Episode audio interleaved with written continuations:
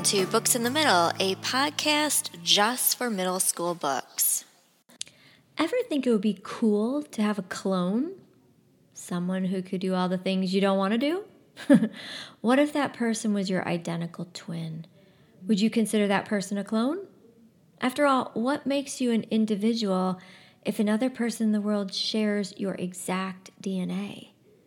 Brendan is struggling with finding his own identity. Being a twin is hard enough, but being the responsible twin, that gets old. Nick never seems to care what others think, and it's Brendan who feels he needs to worry about everything, especially after their family has moved to a small farm in the countryside of Pennsylvania after their father has been killed in an accident. And the other thing that concerns Brendan is not only is he worried about his mom and his brother, but he's also worried about his sister Ami. She really seems to be going off the rails. Everything is falling apart for Ami. And he's getting to the point where he's actually physically worried about her.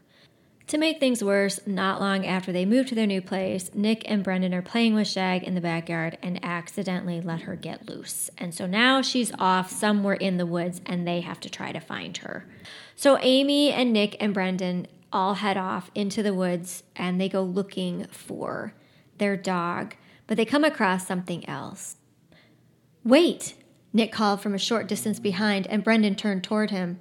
As he bounded over to where Brendan stood, Nick said, We should go back. We're not finding any prints, let alone Shag. I'm sick of this. Besides, Mom's going to miss us and get frantic. We don't want her calling the cops or something. Hey, Ami! She was five yards ahead of them, clawing up the side of a huge boulder. When she reached the top, she rose slowly to her feet and stood still, but she didn't turn toward the boys. Her back was straight and her legs slightly apart, as if she were facing a challenger. She won't listen, said Brendan. We're going to have to catch her and drag her home. She's nuts. He scrambled toward her. When he reached Ami's rock, he had to search out handholds one by one until he dragged himself up and started to stand. Surprise made him crouch back down. The rock was at the top of a precipice. He peered out cautiously at the white stream of water that plunged over 10 feet into a pool about half the size of a tennis court. Another smaller waterfall fed into it from the left. Nick arrived next to him, huffing and grumbling, but when he looked down, he whistled. Looks deep enough to swim in. Let's go see. Brendan glanced at Amy and found his attention caught by her trance like expression. Her unblinking blue eyes were staring into the pool. She moved away from him closer to the edge so that the toes of her sneakers hung over.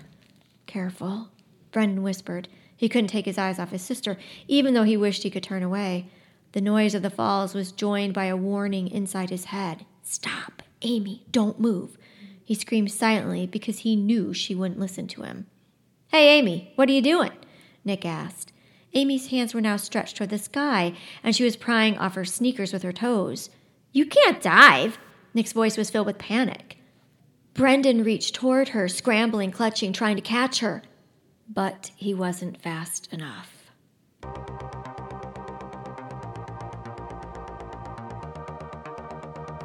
The Shadowed Unicorn by Sheila Kelly Welch.